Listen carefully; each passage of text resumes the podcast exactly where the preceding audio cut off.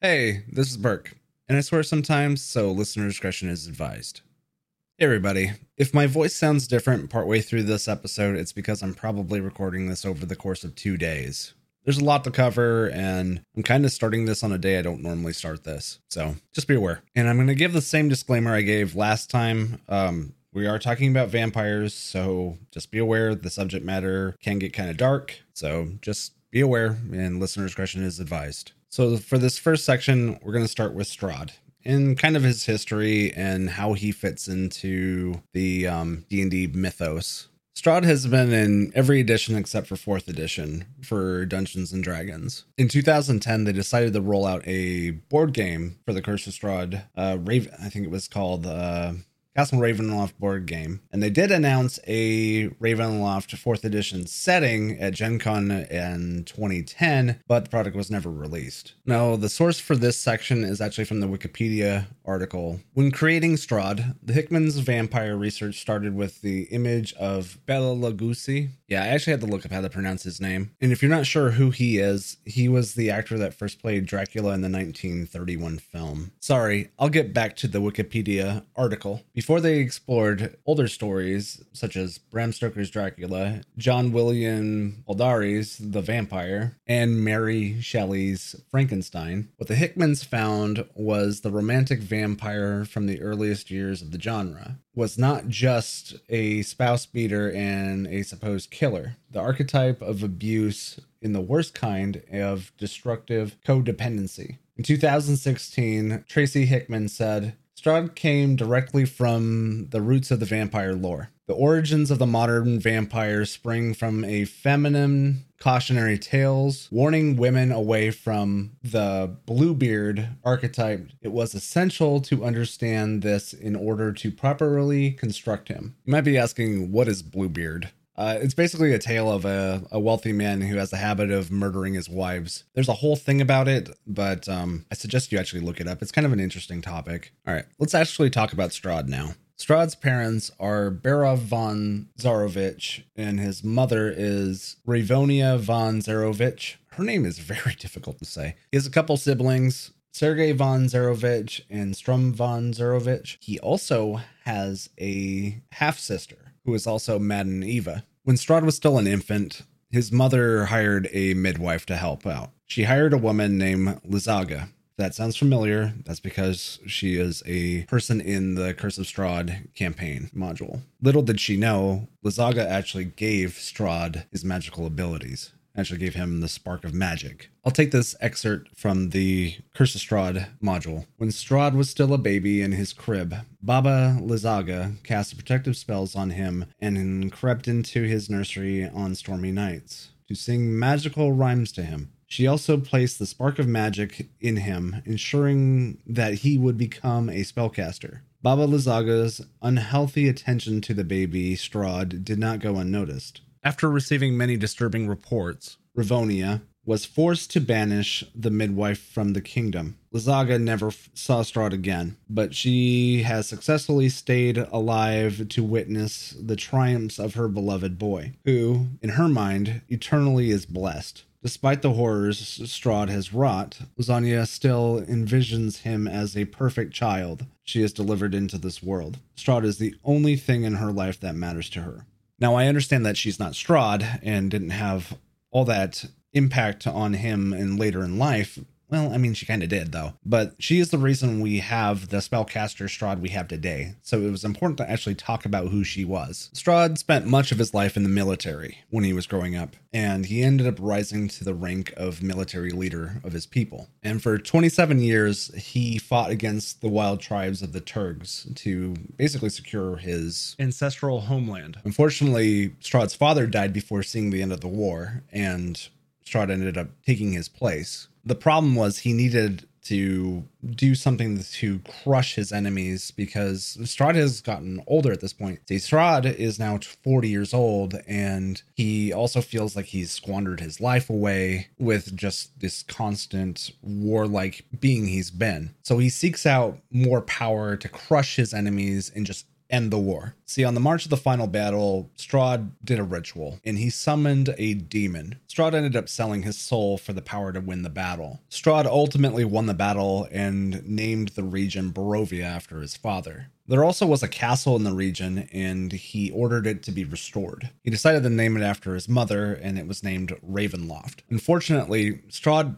had trouble finding his place after the war. See, the war had made him really cold, and he was really worried about the future. So again, Strahd was really worried that he ended up wasting his life. So he decided to focus towards the study of magic in order to achieve more power and respect. And to achieve this, he actually invited the best magicians and alchemists to the Ravenloft castle to help teach him. Elminster actually came and visited him as well. We'll talk about Elminster a different day. Anyways, sorry, back to Strahd. Once the castle was completed, he invited his relatives to come live with him. His mother and his brother both accepted, but his mother was killed on the way there because Baba Lysaga actually cursed her. Strahd ended up burying both his mother and his father in the crypts underneath the castle. But Strahd's brother Sergei ended up getting to the castle. See, Strahd actually envied Sergei because of his youth and his charm with the ladies, even though he chose a path of priesthood. I believe he's a cleric, actually.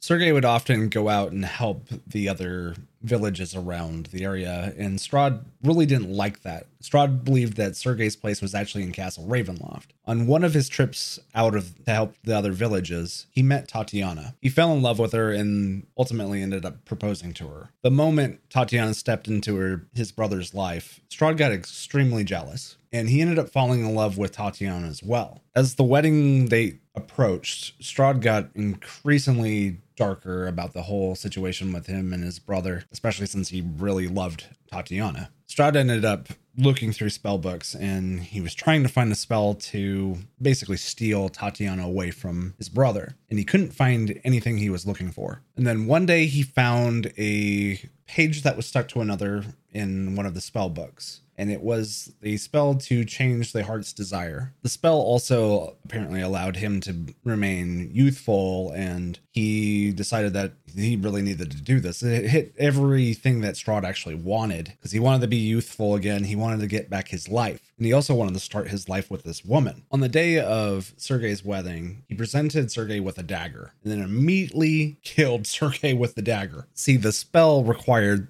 Strahd to actually drink the blood of his brother. And he took the dagger and he drank the blood off of the dagger. Strahd ended up kneeling down to his brother and drank the blood from his still warm corpse. I told you this was going to get dark. And Strahd got what he wanted. Youth returned to his body, and when he stood up to talk to Tatiana, she ran from him, which is not surprising. I'd run too, considering I just watched my brother, my husband's brother, slaughter my husband and then drink his blood. Yeah, I'd run too. See, she ran from him and ended up getting to the balcony. When she turned and looked at him, she saw the monster that he had become. And then she rushed off the side of the, the balcony and fell to her death. Oh, Sorry, I forgot to mention something. So the moment Strahd killed his brother, the mists around Barovia sealed it in and it became a domain of dread. See, the people saw Strahd as a tyrant and they hired assassins to come and kill him. And it said when the poison bolts hit Strahd and stopped his heart, he became the first vampire, which that kind of doesn't check out. There's actually vampires before Strahd, maybe the first vampire of Barovia that kind of fits, but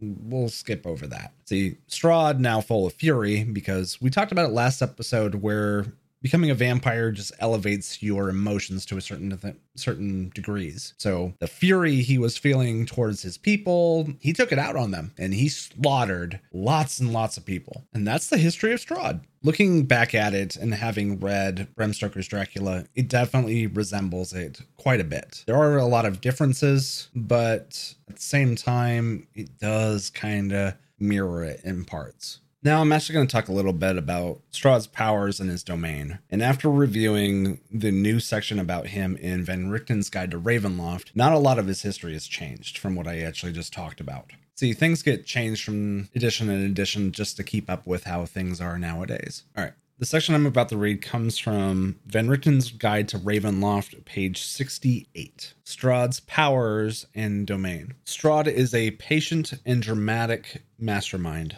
His statistics are similar to those of a vampire, and his spellcasting prowess is formidable, enabling him to face most threats directly. Strahd ever seeks to escape his boredom and draws his challenges out as long as it entertains him. However, if insulted, the Dark Lord can turn all Barovia against his foes the ancient, the land. Strahd is bound to Barovia, and it is bound to him in a way few rulers or dark lords understand. As part of his relationship, Strahd knows when any creature enters or dies violently within Barovia and takes personal offense when his agents or the domain's wolves are slain. Strahd can also manifest a variety of dramatic effects, such as causing his voice to be heard on the wind, marking his visage appeared in the clouds, changing the weather, and so forth. He cannot use these effects to aid him in combat, but they make his presence known throughout the land. Master Vampire. Strahd eagerly plays the parts of the nobleman and the gracious host, but drops these pretenses when they no longer serve him, revealing his megalomania and his monstrous nature. Strahd believes he has no peers and eagerly cultivates servants, particularly vampire spawn. He hasn't survived for ages being reckless, though, and he retreats or sacrifices even his favorite agents if necessary.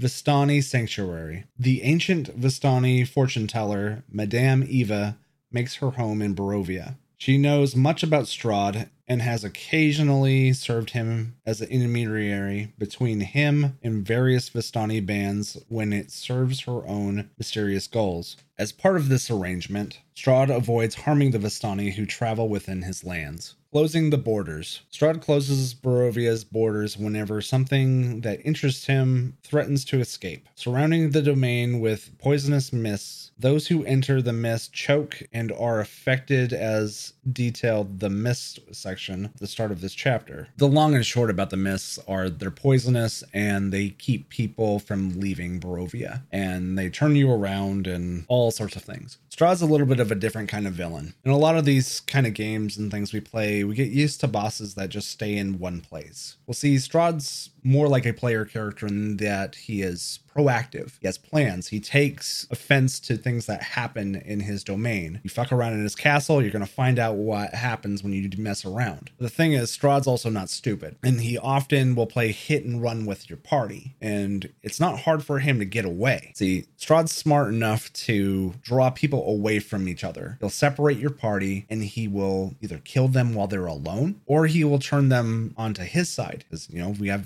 vampire charm. Also, Strahd's not going to fight you one on one well, one on your group. Strahd has lots of forces. Basically, this whole domain is full of his forces. All right, I'm going to talk about Strahd's stat block. Now, I'm going to cover this as quickly as I can because, frankly, we're not here to all just talk about numbers, and I feel like it's really boring to listen to. Strahd von Zarovich, medium, undead, shape changer, lawful evil. His armor class is 16. His hit points are 144 or 17d6 plus 68. His movement speed is 30 feet. He has an 18 strength, 18 dex, 18 con, 20 intelligence, 15 wisdom, and 18 charisma. A 20 intelligence means he's incredibly intelligent. He's not going to play stupid, and when you're playing the character, you need to play towards the, his difficulty due to his intelligence. I'm going to skip over the saving throws because that's boring. His damage resistances are necrotic, bludgeoning, piercing, and slashing damage from non magical attacks. He's got dark vision and a passive perception of a 22, which means it's very hard for your rogue to sneak up on him if they roll below a 20. His languages are abyssal, common,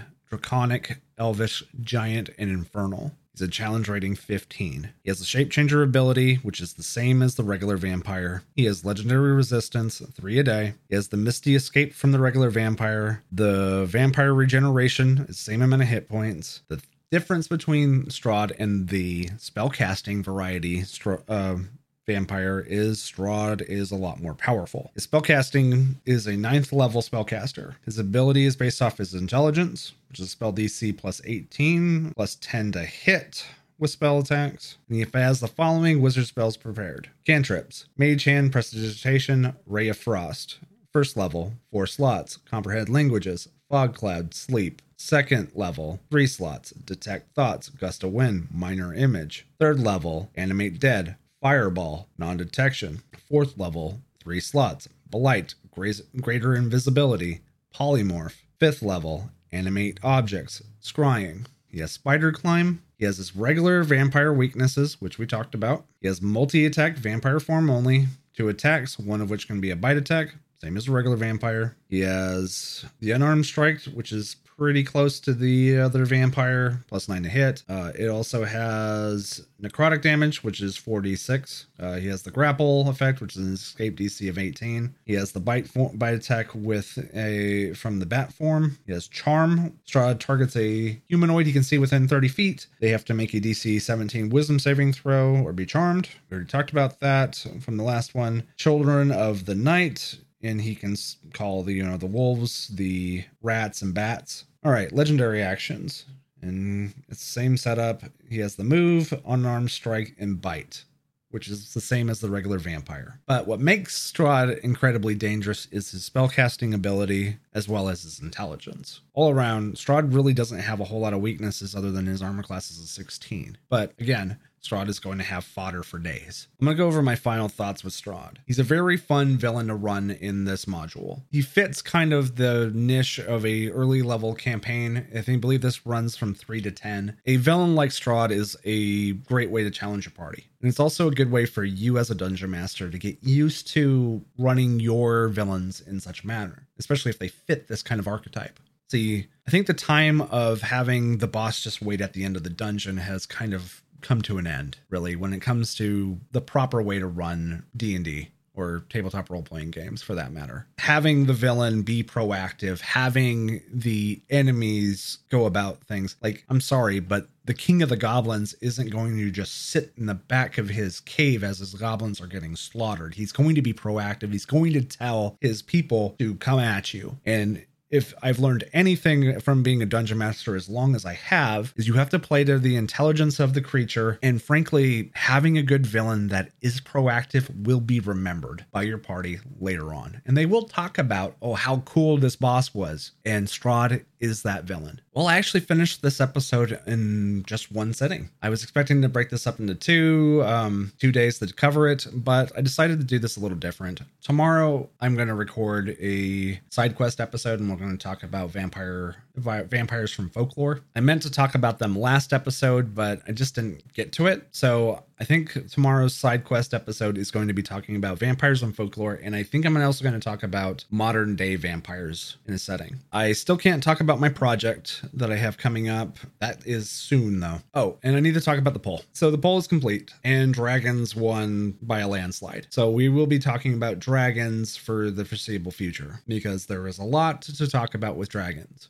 So I think what I'm going to do is I'm going to throw up another poll, and this poll will be for this week. We're going to cover the three different types of dragons. Yeah, you're right. I said three. We have more coming with this new book coming out this week. But since I don't have the recent gem dragon information, I am not going to be covering the gem dragons for the first part of this. So the poll is going to be which type of dragons should I cover for the first bit? Should it be metallics or should it be chromatics? Now, I'm not going to be doing weekly episodes or at least I'm hoping not to do weekly episodes for the month of November. So we'll figure that out as time goes on. If you enjoyed this episode, let me know on Twitter at DM Burkhart. You can also find me at my personal Twitter at Burkhart Gaming. I have picked up streaming again on and off on Twitch. You can find that at Burkhart on Twitch. And if you want to support the show, if you could tell a friend, that'd be awesome. You guys are awesome. And thank you so much for listening to this episode. And next episode, we'll be talking about dragons. Hope to see you there, and I'll catch you later.